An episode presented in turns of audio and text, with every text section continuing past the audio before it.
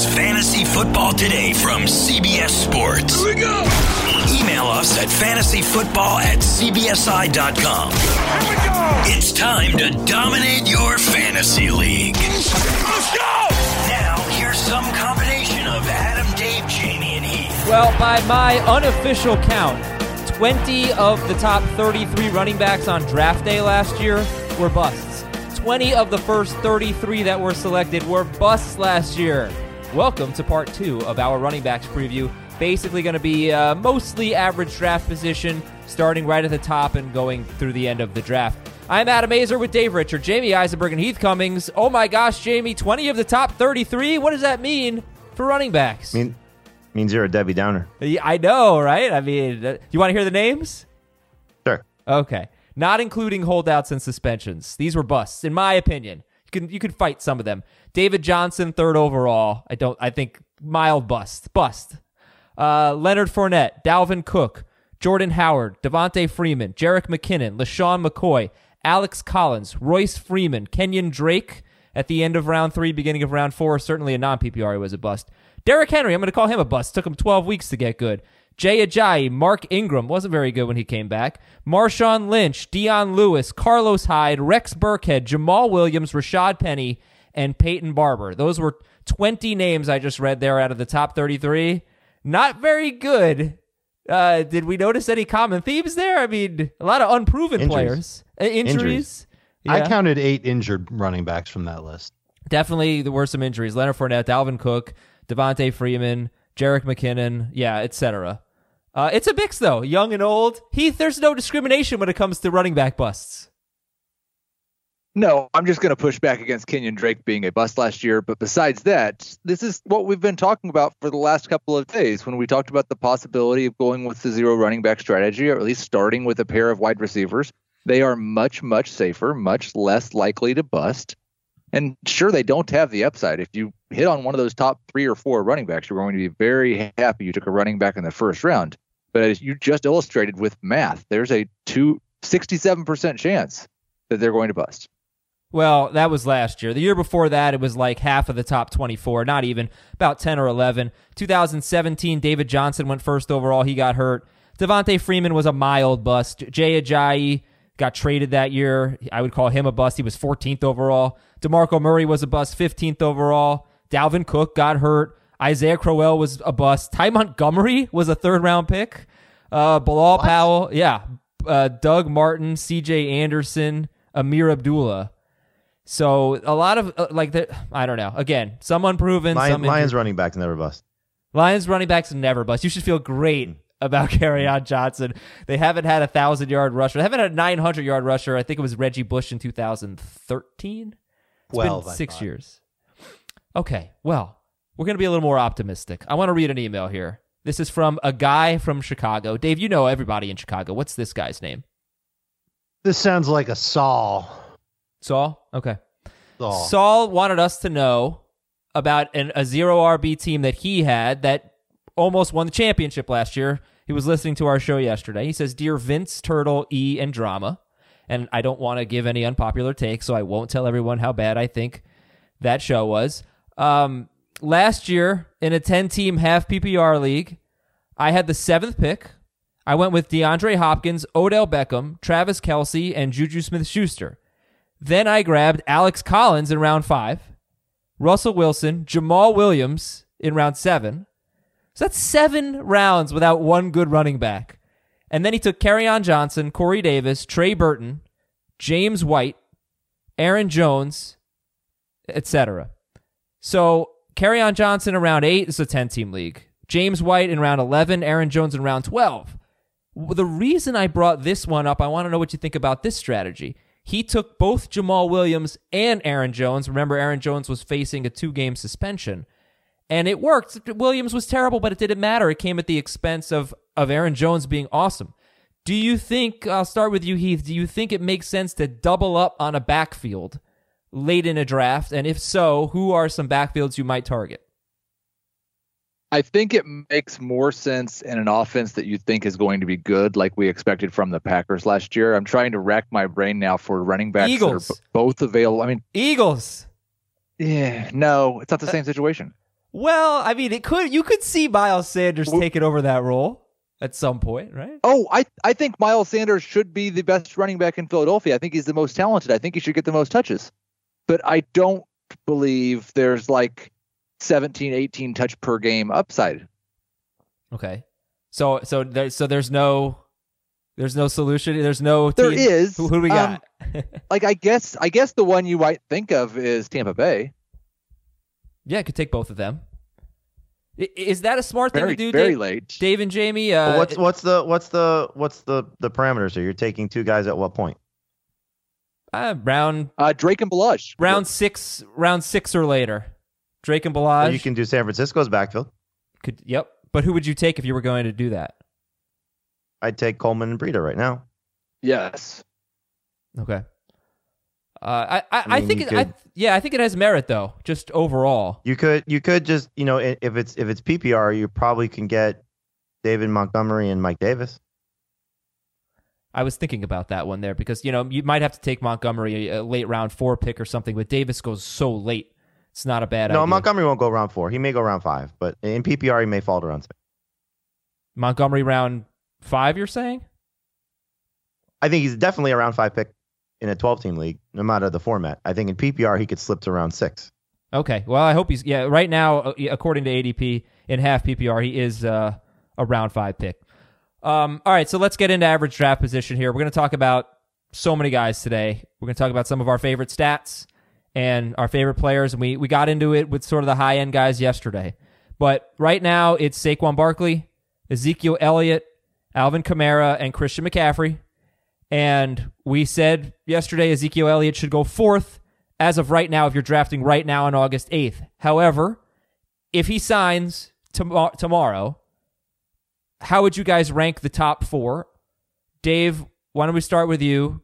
Give me your top four rankings. We don't have to spend a ton of time on this, but your top four uh, for non PPR and then PPR. Zeke's at the top in non PPR. I would take him first, followed by Saquon, Kamara, and McCaffrey. And in PPR, he's going to be fourth anyway. I would go Kamara first, Barkley second, McCaffrey third in in full PPR Okay. or half PPR. And that remember that was with the assumption that Zeke signs tomorrow. So, Jamie, how about you? Your non PPR and your PPR top four. Uh, non PPR if Zeke signs tomorrow would be Zeke, Barkley, Kamara, McCaffrey. PPR would be Barkley, Zeke, McCaffrey, Kamara. Heath. We all three have the same top four in non PPR Zeke, Barkley, Kamara, McCaffrey. Mine don't change as much in PPR as everybody else. It seems like I'd go Barkley, Elliott, Kamara, McCaffrey. Okay. So, Jamie, you also have Zeke two in PPR, right? Yes. Okay. And Dave has him four. Dave, you, he's 77 catches last year. And again, this is the assumption that he signs tomorrow. 77 catches last year, Dave, for Zeke. Not not thinking that's going to happen again. And better with no, I don't Amari think it'll be. Right. It, I, I think just the, the cosmetic additions of Randall Cobb and Jason Witten, they're not going to be big for fantasy, but they're going to take targets away from Zeke. If, if you're going to tell me Zeke catches 50 passes, I'm with you. But 77, I don't see happening. Yeah, the touchdowns will make up the difference in the catches that he loses because he's not scoring. What do you have? Six rushing touchdowns? That's ridiculous. Six rushing, three receiving. Yeah. Very strange. for he, him to have he'll- he, he, may, he may double that. Yeah. Uh, and he had uh, in 16 games with Amari Cooper, he was on pace for 448 touches and 104 catches. Very, very uh, encouraging stuff there, but I don't think he'll be able to repeat that. Nobody does. Okay, so anybody that eh, how about half PPR? Let me get you on that. Half PPR, does anything change drastically there with the top 4? Nah. My half PPR would be the same as my PPR. Yeah, agreed. Okay. All right. So then after the top four, David Johnson is sixth overall, Le'Veon Bell is eighth overall, and James Conner is 11th overall, and that rounds out your first round. David Johnson, Le'Veon Bell, and James Conner. If you're watching our video, by the way, you can do that if you have CBS All Access. You can watch the full show. If you just want to see some clips, go to youtube.com slash fantasy football today. Um, Le'Veon Bell, David Johnson, James Conner are six, are uh, excuse me, five, six, and seven at the running back position. The order changes a little bit on Fantasy Pros, but um, your thoughts on those guys going in the first round? I'm all good with Johnson and Conner going in the first round. It's Le'Veon that I just I can't get behind. He's not going to be the same guy, not going to get the same amount of work, not playing behind the same type of offensive line, not playing in the same type of offense. It's it's not going to be a first round return for Le'Veon Bell. Eh, okay, we talked. Jamie talked a lot about him yesterday when we did busts. We're more comfortable with Le'Veon Bell in the second round. Would you? Right, but no matter what yeah. we say, he's going to get drafted in the first round just because people fall in love with the name and what the expectation could be of him in this Jets offense. Well, I think there's a lot to like. I mean, he's certainly the best running back in football for a stretch. And and I as I illustrated yesterday, if you take away 25% of his production based on his 16 game pace over his last four seasons when he's been basically the best running back in football, you are actually you're talking about like RB8 or RB8 in non-PPR, RB6 and PPR based on last year's totals. That's with a pretty low touchdown rate. So that's, you know, something to keep in mind. That's more of a second round pick. Um James Conner is someone that I do want to talk about though, because Jamie, you said that Jaylen Samuels is a sleeper for you, that they do want to get him more involved. I've mentioned it so many times James Conner, the receiving totals for him were super important because he had uh, 65 or fewer yards rushing in eight of 13 games. So, what do you think about Conner in round one? We had uh, Evan Washburn on Training Camp Live, which is a show you can watch on CBS Sports HQ at 4:30 p.m. Eastern, and Brady Quinn was also on the show. And Evan is with the Steelers, and Brady obviously is uh, is a very good NFL analyst. Um, they both said that you can expect to see a little bit more of a committee approach for the Steelers than we've seen in the past, and I I think it could happen. You know, I mean, to what level that remains to be seen, but you know, uh, Brady brought up a great point that you know if you look at the touches for Conner in the beginning of the season and the way that he closed the year, including the injury, that he thinks the Steelers are going to learn from their mistake a little bit. You know, not only from the Le'Veon era of just running a guy into the ground, but you know maybe the same thing with Conner and that Conner may not be suited to handle that Le'Veon type of role. So the draft pick of uh, Benny Snell and the continued talk of getting Samuels on the field, it may not be. You know, it's funny. Like we hear the story out of Carolina about the reduction of snaps for Christian McCaffrey, but not necessarily the reduction of touches. I think for Conner, it could be something a little bit in reverse, where his snaps stay the same, where he's on the field as sort of like a threat, but he may not touch the ball. It's something to take into account, you know. And and again, it's it's hard to go uh, against the history of what we've seen from the Steelers, you know, under Mike Tomlin with Roethlisberger, especially in the Le'Veon era of Bell doing everything. When Bell's gone, DeAngelo came in and did everything, and then Conner last year did everything until he got hurt. But I, I just wonder if this is maybe a little bit of a, a slight shift in philosophy, and it could just downgrade Conner to what the high expectations are of him still being that same type of guy. Yeah, I think I think the important thing is the slight shift part. And there was already a little like even the pace for James Conner last year wasn't what we saw touch wise from Levy Le'Veon Bell. He was on pace for 333 touches over a 16 game season. I've downgraded that about 10%. I've got him projected for 301 this year, 248 carries, 53 catches. And that's with quite a bit of involvement for Jaylen Samuels in the passing game. They've got a lot of targets to make up for, obviously. But even at 301, that's both a downgrade from what we've seen in Pittsburgh in the past and also better than what you would project for almost any running back other than the top four. Yeah, and but it's just so weird because Le'Veon Bell was on pace for 400 plus touches, about 407 in his previous four seasons, and Conner We're, had we're, yeah. We're not getting that. Like that, no, no, no, we're not. Doesn't even we're not. exist. But Conner but, had Conner but had we don't 15, need that. Conner had 15 rushing touchdowns, or he was on pace for 15 rushing Right. touchdowns. Like that's just that's what Bell should have been getting, and Conner actually got the the work near the end zone. So I, I don't know. It, it sounds a little dicey to me as a first round pick based on everything we just said. But are you guys comfortable taking James Conner in the first round? I, I'm comfortable doing it in a non PPR league. In a half PPR league, probably as well. In a full PPR league, I'm a little concerned about it. I might lean wide receiver there. How do you guys feel, James Conner? I oh, I, I still feel like there's enough there to take him in the first round in any format. Um, the, the, does this mean anything to you guys? Th- They played one game together after Conner came back from the injury. Conner had 17 touches, 14 carries, three catches. It was their last game against Cincinnati. They were fighting for um, a, a slim chance of getting into the playoffs, so they were trying. Jaylen Samuels had two carries in the game, but he also had seven catches for 40 yards. Yep. That's what I've been saying for months. I Yeah. think And- maybe but, and maybe no, that's no Antonio where, Brown in that game, as you recall. Uh huh. So maybe that's where this is headed. Is Conner still going to lead the way in carries? Still will be the guy inside the five. He'll still get a handful of catches. Maybe it works his way out to getting close to 50 catches by the end of the year. And Samuels, who was a converted tight end, a converted H back anyway, he's going to get a bunch of catches as well, and that does give him some decent standalone value. All right. So Melvin Gordon is next off the board if you look at Fantasy Pros ADP, but that's really a, a wide date range. If you look at Fantasy Football Calculator and a little bit more recent, Melvin Gordon's going at the end of the second round. And for us, he's, you know, in our drafts, he's been going more in the middle of the third round in a 12 team league, probably around 30th overall. When would you guys take Melvin Gordon? Beginning of the fourth, end of the third. Round six. Yeah. No, I'll, I'll round take him at the three four turn. And was- um, five or good. six. Wow. All right. You really don't want. Yeah, I I don't. I don't want anything to do with him right now.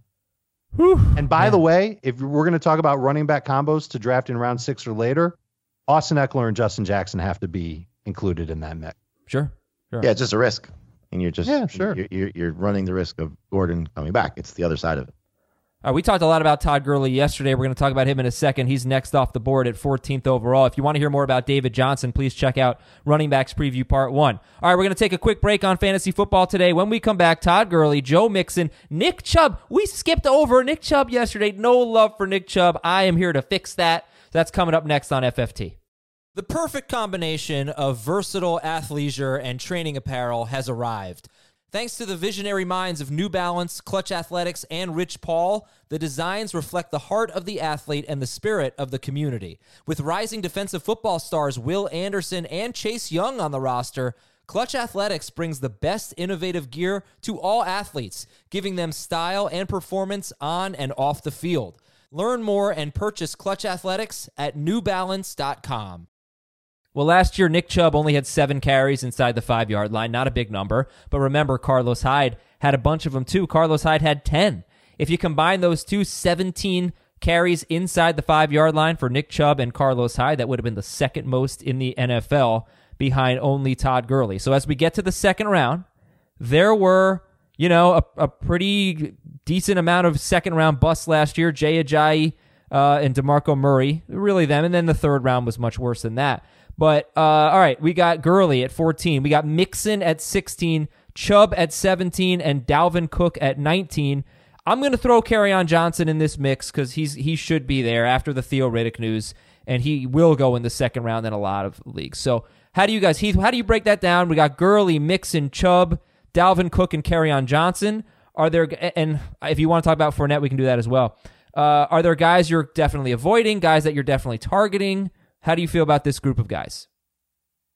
I think I've drafted Todd Gurley once this year. It was the very end of the second round, and he's at the back of this group for me, regardless of format, whether it's non PPR or PPR. Joe Mixon's first in this group, regardless of format. So those are the only two things that are so, set in stone, though, because I feel like Chubb is one of those guys.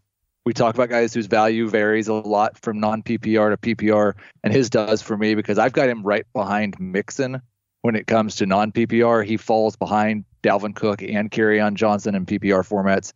And it does kind of depend though, because if something happens and Duke Johnson just like this hamstring, air quotes, doesn't allow him to play at all, we might see Chubb more involved in the passing game, and that would give Chubb the potential to be a top five running back. But as it is right now, I think Johnson in the first half of the season and Kareem Hunt in the second half of the season is going to limit his upside a little too much in PPR. So I, I'm pretty, I'm getting excited about Chubb. I wasn't at first because of all of the things you just said, but like he was really, really good last year.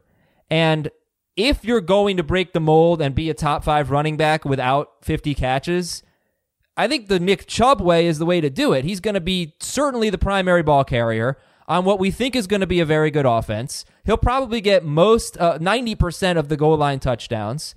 He'll catch some passes. I mean, he could get 40 catches.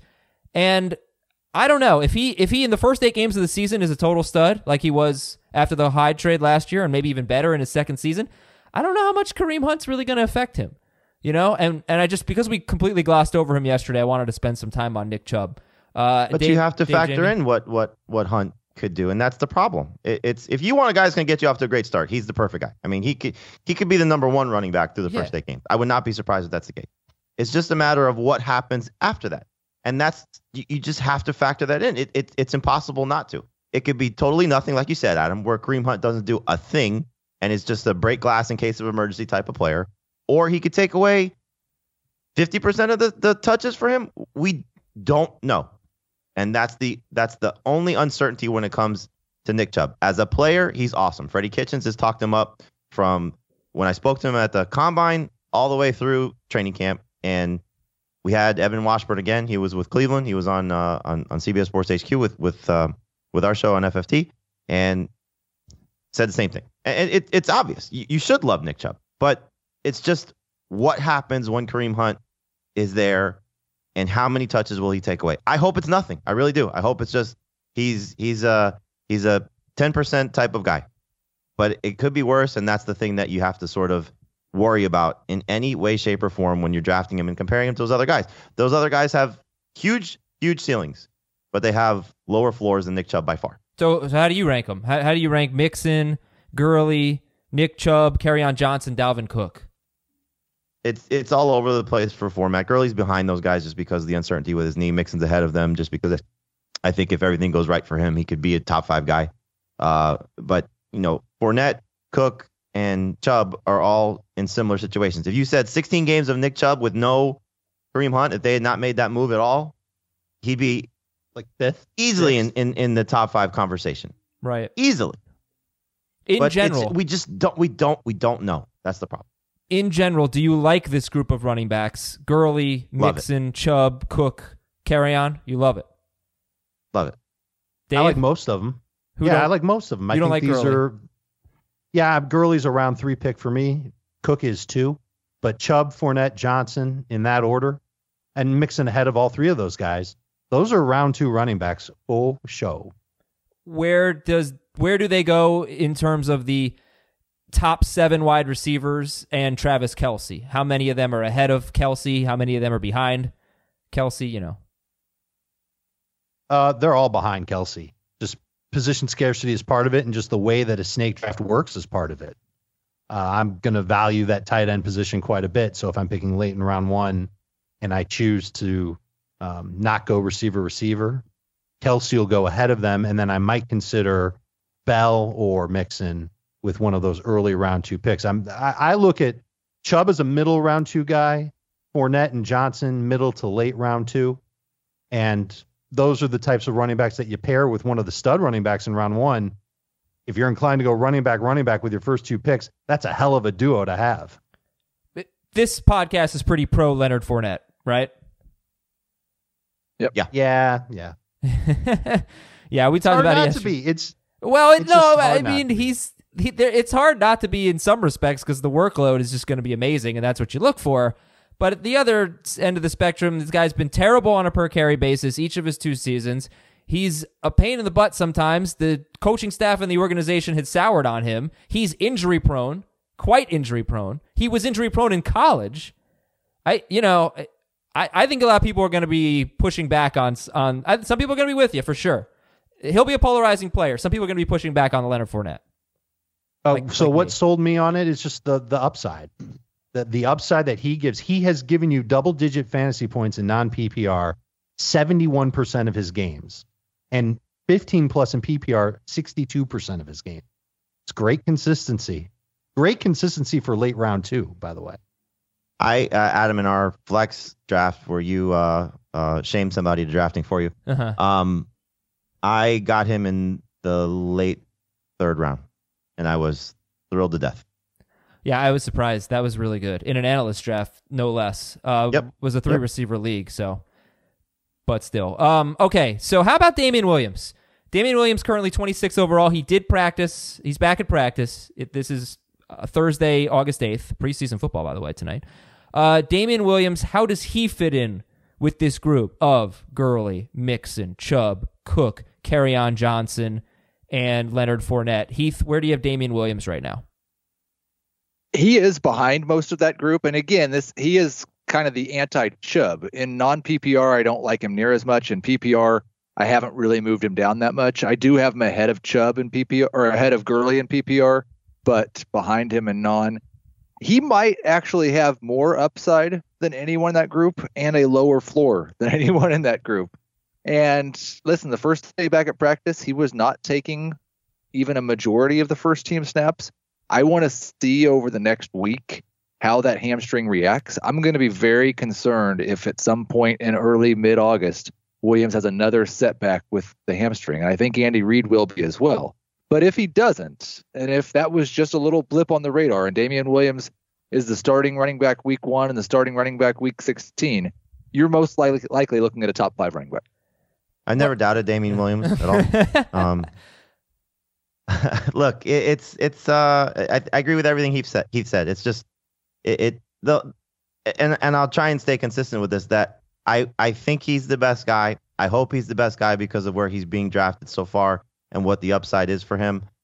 But if he can't stay on the field, it's obviously a huge problem for him if you're investing a second round pick in him. And he's in the same category. I think you have to put him in the same category with Fournette, with Cook, with Gurley, with Kerryon of anybody that has an injury concern because a we've never seen it from Damien Williams before, and and I hate to use that argument because the same thing about talking about a rookie, but we haven't seen it from him in a, in a featured role. But there's five years of him being in the NFL and never either a taking advantage of the situation because he couldn't stay healthy, or b never getting the opportunity. And when he did get the opportunity last year, it was fantastic. But can he do it from day one? And so far, the answer is no. So I hope to see him take advantage of the situation and perform at what an Andy Reid type running back can be. But there's a veteran that they like, and there's a young guy that they like, and that may be a problem for him. Would you guys take Kerryon Johnson or Damien Williams? Kerryon. Kerryon. Wow. Yeah. Would you take uh, Dalvin Cook or, or Damien Williams? It, it was Riddick getting cut that pushed me over the top on Kerryon. I'll take Williams over Cook. Yeah, I'll take. Dalvin. Yeah, I, I think Dalvin's got a much higher ceiling just as a player. Uh, the situation it makes it very very close because again, y- you know, Andy Reid and his his history suggests awesomeness, but pedigree it, it's Dalvin by far. And so if he stays healthy, he'll be better. So I got to tell you, I mean, this is this is a make or break group of running backs, and then you can throw in Aaron Jones, Marlon Mack in this group because they're both going in the top 32 picks as well. So when you, Jones will, Jones will slide though. uh, well, I don't know if people are gonna like, if he's back at practice soon, then I don't know. But I'm not convinced. How how far do you think he'd slide? I think he slides tos- closer to the end of the third round and maybe into the fourth round. And and remember, you know, uh, our our drafts help dictate that because you know people look at our mock drafts and our rankings are starting to slide with him too. You know, especially if you're looking at our ADP. Well, all I'm saying is, and then you want to throw Devonta Freeman in there, man, it's an enticing group. There, there's Freeman's gonna rise. serious upside. I don't think that he should. um, I, I just, man, do they split carries in Atlanta? Bottom line, you can you can make cases for and against these guys. They scare, they excite me and scare me at the same time.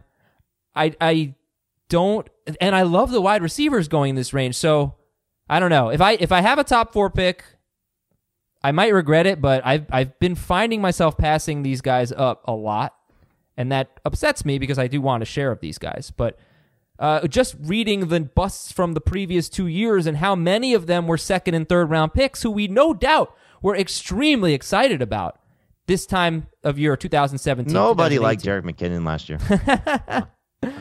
I mean, I was excited about Jay Ajayi, you know, Dalvin Cook himself, Leonard Fournette at times. It's Alex Alex Collins. I mean, God. Um, you know, That, that well, I that's I the like, one that I sticks just out for me. if you look at this group and, and I you want to start with Le'Veon Bell, that's fine. You want to start with Dalvin Cook, but you just go down the list: Dalvin Cook, Kerryon Johnson, Leonard Fournette, Todd Gurley, Devonta Freeman, Marlon Mack, Aaron Jones, Damien Williams.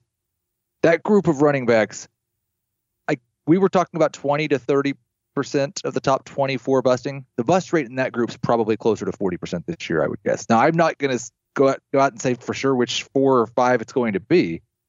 And there's a couple of them that are probably going to make the leap into the top six running backs this year.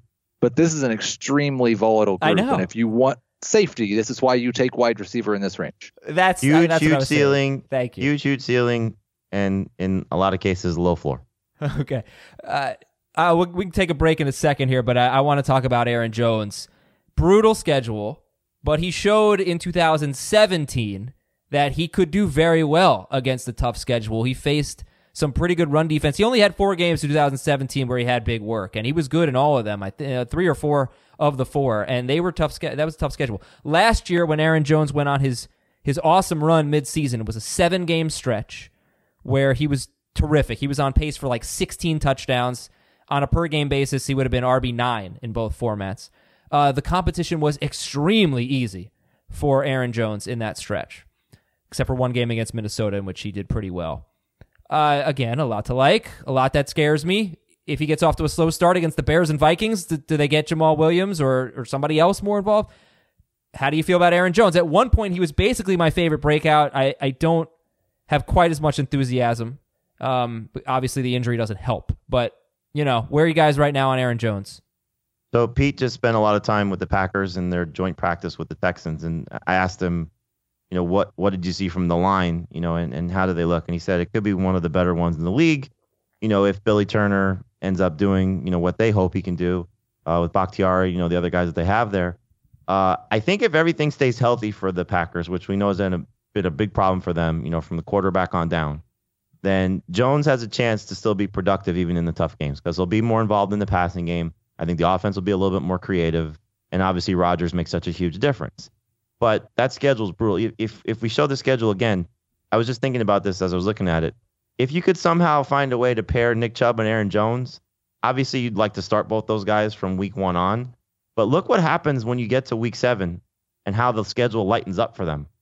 I mean, the Raiders, the Chiefs, the Chargers should be decent. The Panthers could be decent, but it's not as brutal as it is in the first six weeks of the season, just based on those defenses that they're facing.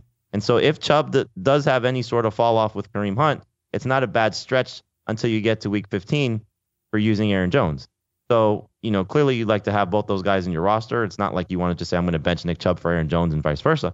But in terms of like getting RB one production, it could potentially happen for you. I, I just think that that Jones is a good number two running back, but from a guy like for me, I had him as high as 13. He was one of my, you know, high end, you know, low end number one, high end number two type of guys. I, I just think they're they're you know, you, you throw the injury on top of everything. It's just hard to say that you can guarantee him to be better than Gurley, to be better than Jacobs, to be better than Freeman when all those guys have, I think, maybe not as many flaws and just as much upside. Okay. Let's take a break here on Fantasy Football today. When we come back, we will talk a little bit about Devonta Freeman, Marlon Mack, who's going 31st overall. Then Derrick Henry, Josh Jacobs, the Broncos running backs, the Patriots running backs, the Bears running backs. All that is up next right after this quick break. What's up, everyone? I want to tell you about a car that you are going to love. Check it out. The all new Hyundai 2024 Santa Fe is equipped with everything you need to break free from the dull work week and embark on an adventurous weekend with your family. The all new Hyundai Santa Fe's features like available H track all wheel drive, standard third row seating. I love that. Available dual wireless charging pads ensure that you can take on any adventure. So let's say you're ready to take the family on a camping trip or something like that. The Santa Fe is perfect for you. You've got all wheel drive, you can load everyone up in the third row. It's time to start being adventurous, and you need the right car, and that's the Hyundai 2024 Santa Fe. Learn more about the all new Hyundai Santa Fe at HyundaiUSA.com. Call 562 314 4603 for complete details. Next group of running backs, guys, as we get into the middle of round three in a 12 team league and beyond. Uh, Marlon Mack, guys, we haven't talked about. Marlon Mack, uh, Leonard Fournette, we have talked about. We like him. Derrick Henry, Devonta Freeman. So, Heath, your, run, your breakdown of Mack, Henry, and Freeman. Henry doesn't belong in this group until he gets back on the field. And Mack was a guy who I had as a PPR bust at least earlier in the year, but so many guys in this range have gone the wrong direction. Henry, Philip Lindsay, Aaron Jones. That I've actually got Mack as a pretty strong number two running back now in both formats. I'm fine with him. I'm much more excited in non PPR. I do think there's a lot of upside in this offense. I'm worried he won't maintain the touchdown rate from last year, and I'm worried about his health as well. But at least he's healthy right now. Freeman's my favorite running back of this group, and I like him more than some guys we've already talked about.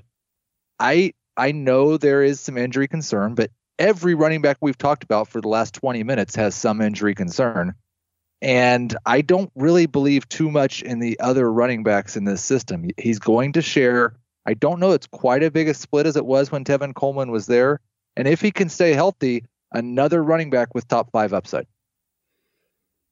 I might have to dispute the top five upside thing just because I don't think he gets the touches to be top five. It will probably come down to what his involvement is in the passing game. But as I mentioned uh, last Friday, just the way they used Tevin Coleman and Ito Smith, they split carries not exactly evenly, but from weeks four to 14, Coleman had 95 carries and Ito Smith had 72 carries. And that was with Coleman being a lot better than Ito Smith. Then Ito Smith goes and gets hurt. And in the last two games, Tevin Coleman had only two more carries than Brian Hill. Now, I know we're talking about Tevin Coleman and not Devonta Freeman, but the last time Devonta Freeman was healthy, 2017, he had a very good year, but he was RB 13 in non PPR, 14 in PPR in about 13 games. He technically played 14, but really just 13, got hurt early. It was a very good year for him, but he did not get the, the share of the workload that we expected. He had a lot of games. He had eight games with 12 or fewer carries, and he stunk in most of them. So I, you know, I just I don't think there's top five upside there, but I don't think you have to draft a guy who has top five upside in the third round. Like top ten upside is just is perfectly fine. Yeah, I, I would just assume the year that he was 13th in 13 games. I, I would assume he was what eighth on a per game basis. Uh, I don't know, but it wasn't fifth. So what do you what do you anticipate touches for for Freeman? What do you have him projected for, Heath? What do you think? I've I've got him projected right now for 264. Two sixty four. Yeah. Does anybody? Under. yeah, Dave, Dave's not going to be quite as bullish. I'm just looking like when Koetter was the offensive coordinator there, it was I believe Freeman's rookie season and Steven Jackson hanging on at the end at 31 years old. He played 15 games, Jackson did, and he had 210 total touches as the lead guy. But that's only 20 catches for Steven Jackson, who at that point in his career was not necessarily the same type of player. If you just look at it from what they did in terms of throwing to their running backs, it was uh, almost 100 targets between the three guys of Steven Jackson, Devonta Freeman, and Jacquizz Rogers at a 624 passing. That's just those three guys. All right, we're basically done with uh, with 2019 running backs. And Derrick Henry, I mean, in a non PPR league, could you guys see yourself using a top 36 pick on Derrick Henry? No. No, I, I'm I'm I'm out on Derrick Henry. Yeah, okay. Uh, then we'll move on. So instead, we can focus on ADP, and talk about who's going too high or too early. But I think as soon as we get past Mack and Freeman, we're gonna be down a tier. It, you know, Eh, unless it depends on how you feel about Mark Ingram, Josh Jacobs. But but who's next for you guys? Who do you like? Because the next guys off the board are Josh Jacobs. He's RB twenty. We're into round four now, twelve team league. Philip Lindsay. He's probably falling. Mark Ingram, Chris Carson. Who do we like there? And and and I'll throw David Montgomery in there. That's a group of five of Josh Jacobs, Philip Lindsay, Mark Ingram, Chris Carson, and David Montgomery. Love Jacobs, love Ingram, and I'm I'm coming back around on Chris Carson. Dave. Jacobs is at the top of the list for me. Love the track record of running backs with Jon Gruden. I know we didn't quite see it last year, but there were still some things to like about it. And I just think that he's a really talented running back who can make plays in that offense. Hopefully AB's healthy. That's part of the reason why I like Jacobs is so AB keeps defenses honest and they can't crash the box on him. I I'll take Carson first, then Jacobs, then Ingram. So what happened to Carson being the a bust? Now he's back in our. I think we all just kind of remembered that A, A, he's a healthy running back right now, and B, he's really good. He was really good last year when he was on the field for the Seahawks, and he's they they've kept him as their starter. They've continued to talk up Rashaad Penny, but it's not quite playing out where Penny and Carson are going to be headed toward uh, a, a takeover situation where they're grooming Penny to eventually get that job. He'll get that job if Carson doesn't play well, but we have no evidence of Carson being a bum. No. Well, you know me. I like to do a little numbers manipulation. So you, you look at Carson's season. You take out weeks one and two. He wasn't really used all that much. You take out week nine when he got hurt, which I think is fair. and you take those games, you give him a 16 game pace. His 16 game pace was 329 carries, 1,500 yards, and 13 rushing touchdowns. Chris Carson with 25 catches for 196 yards. We are talking about a guy who was not very involved in the passing game. Mike Davis led all receivers or led all running backs and catches last year. He's off the team. They say they're going to get the both Carson and Penny more involved. Um, but they used the first round pick on Penny. I, I don't know. Like how can how can I justify taking him over Mark Ingram? You know, I, I think Ingram's going to have more catches. They're both going to be on extremely run heavy teams. Ingram, I don't know. Ingram's been a better player than Chris Carson. Who's taking no, I'm- I'm- Carson I'm- over Ingram? I, like Ingram better, but it's close. I, I think they're very similar type of guys, aside from the what the the history is in the passing game. You know, and we'll see how that translates to what he does in Baltimore. Um, obviously, age is a factor too. You know, Ingram's 29 years old, and you know you have to wonder how long he'll hold up if he's getting this much work because he's never had this much work. You know, he's always been in a shared situation. Um, the, the I think the thing about Carson that's going to be interesting is this defense for Seattle is is losing so many guys now that Bobby Wagner's out for who knows how long with this knee situation. Uh, you have you know Collier hurt. Um, I Their forget. pass rush is ugly. Yeah, the the they lose Frank Clark. Uh, what forget the guy who was suspended that had ten sacks from Jarran Reed. Right. Um, so I just wonder how this the Seahawks team is going to operate if they're able to do exactly what they want to do and still, you know, hold the ball as much as they do and, and run the ball as much as they're able to. And maybe it makes Russell Wilson a little bit more attractive. But uh, I think Baltimore's offense is pretty clear what they're going to do. And, and even though they lost all those guys on defense, it's still a very good system. It it just lends itself to I think Ingram getting more touches and. I have them back to back. I, I think both guys are, are really good. I just think there's a little bit more of a higher ceiling for Mark Ingram this year because of the guys behind him especially if they get rid of Kenneth Dixon. Justice Hill isn't really the same type of player. Um, we'll see what they do with Gus Edwards. Adam drafted him in the flex league. He's very high no, on no, Gus I did Edwards not. this year. I did not. Um, but uh, you know, if I think if both guys stay healthy, I think Ingram will have a better season, but not by much. all right, how would yeah, you? I, I think go that ahead, like the touches thing is the most interesting part, and who's going to share the most? Because I do expect that Rashaad Penny gets a bigger piece of the pie than Kenneth Dixon or Justice Hill, but Lamar Jackson's going to take a lot bigger piece of the pie than Russell Wilson is. Right. And so I actually have Carson projected for a few more carries than Mark Ingram. I'm not saying that's necessarily the way it's going to go, but that's the way I see it going. And that may be what it comes down to. They're very similar, but I do prefer Carson. I think Carson gets more touchdowns. I think total yardage will be pretty close to a wash. I might give Carson maybe 100 yards more than Ingram. I like both of these guys in round four. And if you look at them evenly and you think about the, the, the backup situation and what you might want to do to handcuff both of these running backs, it's a lot easier to handcuff Mark Ingram because it's Justice Hill in the double digit rounds versus Rashaad Penny. That's a pretty big commitment. You got to make the penny in round six. All right, so moving on. How would you guys rank Philip Lindsay, David Montgomery, and Sony Michel? Uh, Montgomery's going to be at the top of that list for me in PPR. Oh. And Mm-hmm. I, I, I think I'm going to, I've got Lindsay higher than Sony right now, but I, I'm just like the rest of the universe. I'm getting that gross feeling about Lindsay and this kind of the whole Broncos offense. Not excited about a lot of these guys. And Sony's practicing. He's catching. pra- He's catching passes. I could. I could see in non PPR it's easy Sony over Lindsay. Uh, in PPR it might be that way pretty soon too. I do it the exact way you said it, Adam. Lindsay, Montgomery, and Michel. I'll go Lindsay, Montgomery, Michel and PPR. I'll go Lindsay, Michel, Montgomery in non PPR. Are these guys kind of crazy about Montgomery. that you want to get multiple running backs on, on the same team? You know, uh, you know, get two draft Damien Harris and Sony Michel. Draft Mike Davis. I, I don't know if Tarik Cohen really fits because he has his own role. Mike Davis and Montgomery. Draft Lindsay and Freeman. Uh, I love the Patriots combo. I think between the two of them, by midseason on, you'll have one good fantasy starter week in and week out. With the Bears, if you get both those guys, that's a huge commit. That that's spending a lot of draft capital. No, no, Mike Davis is super late. I'm not talking about Tarik Cohen. I'm talking Oh, Mike okay. I thought you were talking about Cohen No. and Montgomery.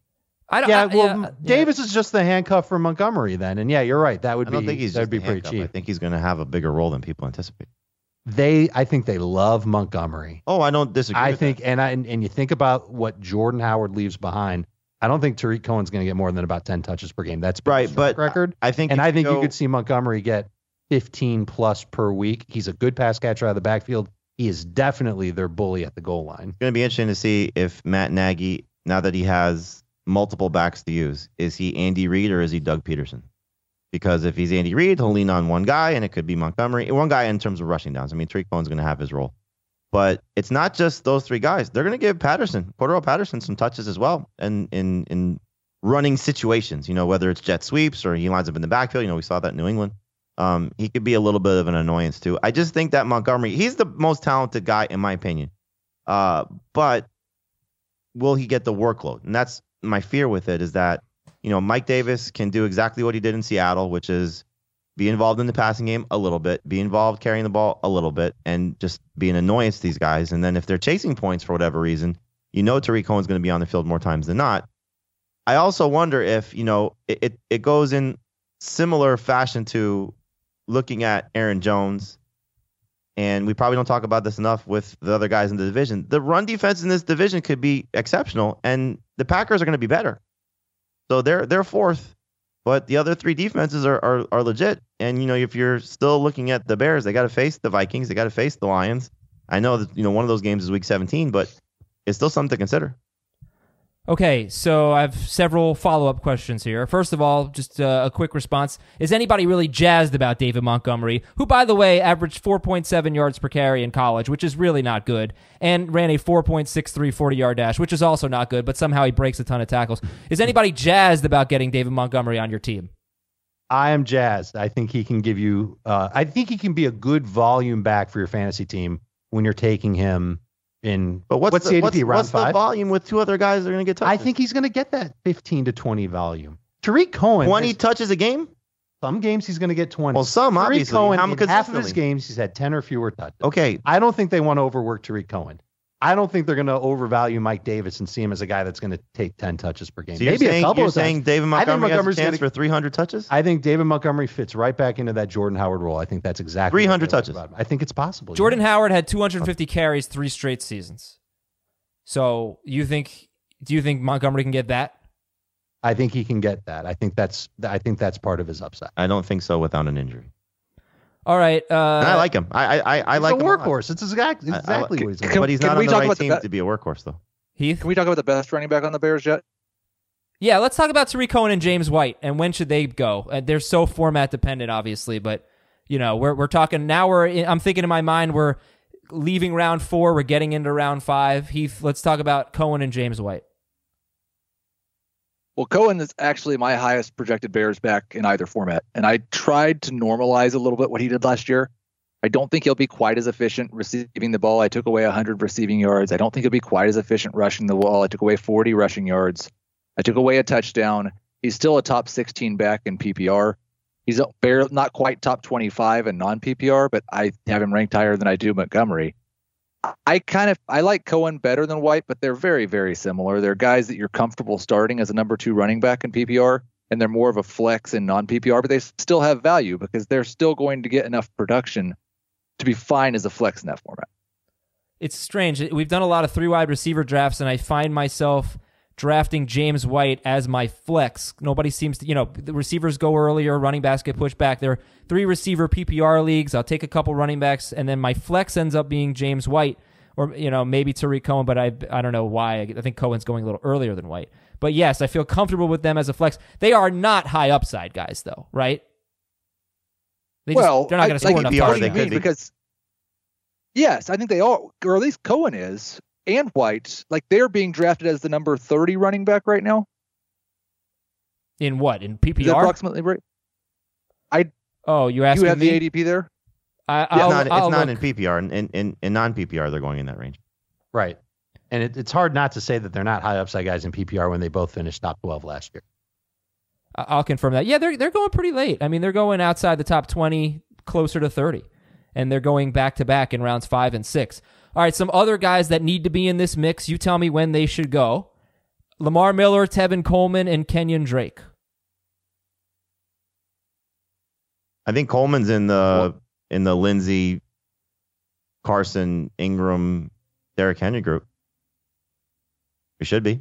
I think he's at the top of that group. You'd have you take Coleman go over Mark far, Ingram. he's, he's no way. No, I'd go Ingram over Coleman. I Yeah. will. Oh man, I, I hope I get a lot of Mark Ingram. Me uh, too. I am I am getting a lot of Mark Ingram and I'm thrilled about it. Well, Mark Ingram used to go in the fifth round in our drafts. He used to go like right around 48th overall, four or five turn. Now you got to invest an early fourth round pick in him, and I, I'm okay with that personally. But Same. Col- you know, Coleman, I don't know how many catches do you think Coleman gets? I don't. I have a feeling he's not going to get 30 catches. What do you think? I've got him for 38. I think that might be a little bit low. He's been very efficient in the passing game when he's been given opportunities. I, I don't know what they're going to get out of Jerick McKinnon. I mean, obviously, it wouldn't be great if Coleman was just an early downs back splitting with Breida and McKinnon somehow works his way into that third down role. But I kind of think it's more likely he splits early down work with Breida and he gets most of the third down role. Ooh, so I- that doesn't leave a lot for McKinnon then. No. No, I don't. Oh, yeah. Sorry, I've also noticed that Jimmy Garoppolo does not throw to his running backs much, or he hasn't so far. Like you look at Carlos Hyde's season two years ago, he had almost all of his catches before Jimmy Garoppolo took over, and the one guy he's thrown to the most has been the fullback Juszczyk, who's still there. So that's not a great trend. But eh, are we still taking Coleman over Lamar Miller after the cutting of D'Onta Foreman? Yeah. Yep, I am. Uh, and a lot of it for me just has to do with not liking Lamar Miller. I don't see him as a. I, just- I see him as a floor play at RB two if you're going zero RB, and I think Coleman's got more upside. Uh, one of the strangest things Yeah, is, the- is the Lamar thing Miller's that's- touchdowns. Go ahead, Heath. Yeah, well, like Lamar Miller's going to finish somewhere between running back 15 and running back 22. It's pretty much what he does every single year. Um, I I have difficulty saying like I think Coleman's more talented. I have difficulty saying that he has more upside though because we don't think that Tevin Coleman could get as many touches this year as Lamar Miller. Lamar Miller is in a better offense. I know he hasn't scored that many touchdowns. He scored six every year. I've got him projected for six this year.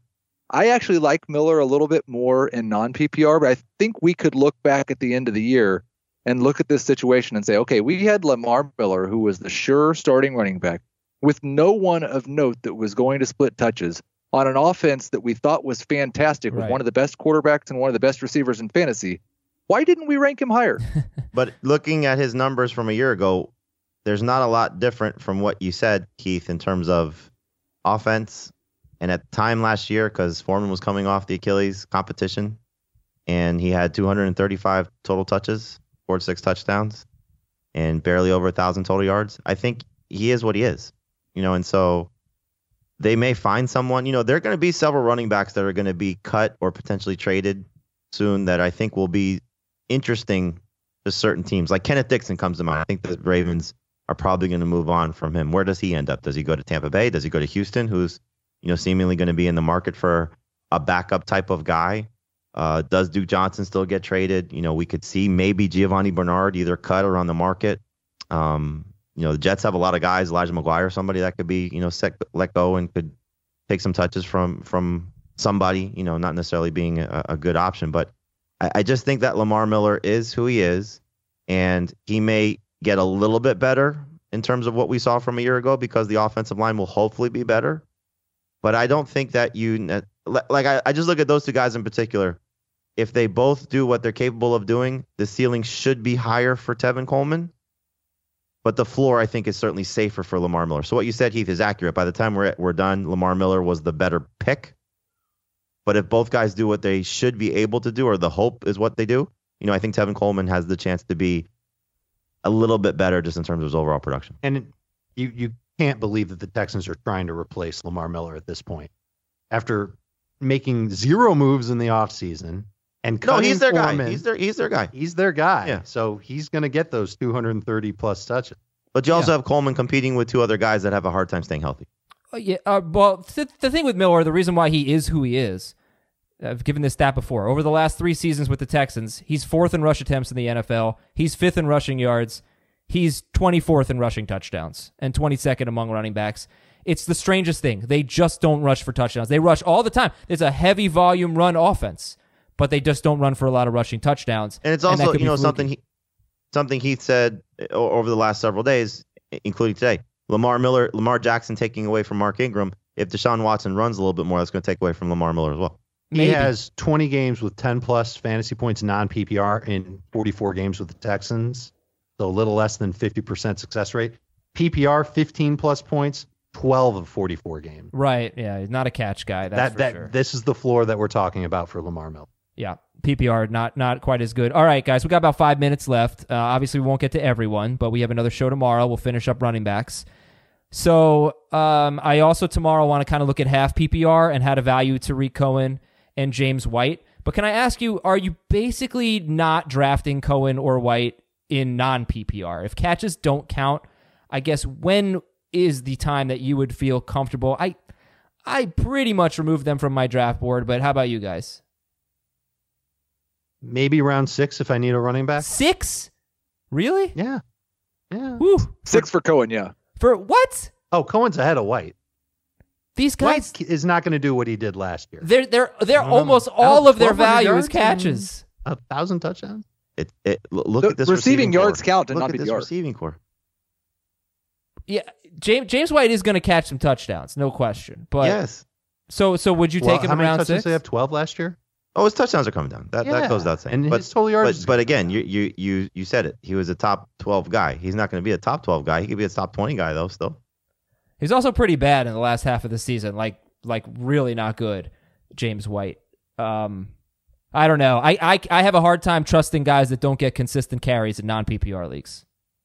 It, it's it's obviously a risk, but there's no Gronk, and there's no second receiver of note right now for the Patriots. Yeah, right. I got you. Okay. Um. So how about the Dolphins guys? We'll probably finish on the Dolphins guys, and tomorrow we'll look at the Eagles guys, the Redskins, Rashaad Penny, handcuffs, Latavius Murray. How do we feel about uh, Drake and Ballage? You started with a Debbie Downer note, and you're ending on a Debbie Downer note.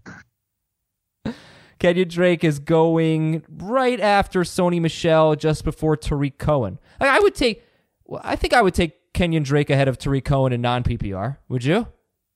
Yes. Really really close. Um i i definitely like both of these guys are so much better in ppr but i will take uh, drake over cohen in non-ppr yeah. I and i think the nice thing is like our adp shows him as a fifth round pick.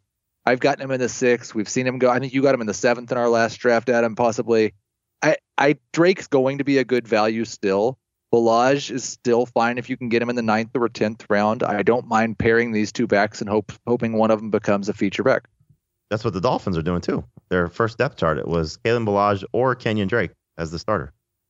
Yeah, or I I'm sorry, man, but like how often does a stri- like a primarily pass catching running back have two very good seasons in a row? Because a lot of times they had like fluky touchdowns. You know, how many times did Chris Thompson? uh, he Kenyan gets- Drake didn't have a fluky touchdown. What are you talking about? I'm not even talking about him because I could see him getting work, but I cannot see Tarik Cohen getting 12 carries a game. I cannot see James White getting that. I don't think James, James White scored five rushing touchdowns last year. I think he had two in his career before that. I, those guys scare me. Even in PPR, they scare me. I think they get a little bit overvalued. And if the touchdowns come down, Well, I think then then you're in trouble. Yeah. you're right. If they were being drafted anywhere, like everyone understands that they aren't going to do what they did last year. They aren't being drafted as top 12 running backs or top 20 running backs in non PPR. It's not, you don't have to pay for what they did last year. It's nowhere close to that. So everyone, Yes. like the market decides whether they are too much of a risk to, for going backwards from last year. And the market's already said, we know they're going way backwards from last year. In fact, I think it's probably adjusted too much. Okay, so then let's finish with this. I'm going to look at full PPR average draft position on Fantasy Football Calculator, and let's see where they're going. And yes, uh, I think you're right. The good value. Tarik Cohen going 59th overall. That's that seems pretty good in PPR. Very good. Very good. And James White going 48th overall. Too high. It's okay. in Not PPR. great. Yeah, I think it's fine. But only one running back in between them, and it's Sony Michel, 55th overall. Yeah, in PPR, I think Cohen's better. I hate those guys. Drive me crazy. They're hard to preview because every time you talk about them, you have to talk about them in like three different formats. So um, a little bit more on that. Late round picks we like. I drafted two Bills running backs uh, yesterday, and I was ridiculed for it, and I accept that. We're gonna we're gonna make fun of you at uh, twelve o'clock Eastern. Oh yes, fantasy football today. I'll be on to defend my picks. It was a 14 team league, and we were after pick 100, so I'm totally cool with it. Uh, yeah. you anyway. justify it however you want. I, I believe me, I will. All right, so uh, we'll finish up running back tomorrow. We're going to read your five star reviews. We're going to read your emails. We're going to talk about the preseason. Uh, Did you I- did you uh did you decide on a date for the podcast league yet? no, not yet. I will do that next week. I will announce all the details about the podcast league. Let me just get through position previews, please, pretty please. Thanks so much for listening, Give, everybody. give the people what they want.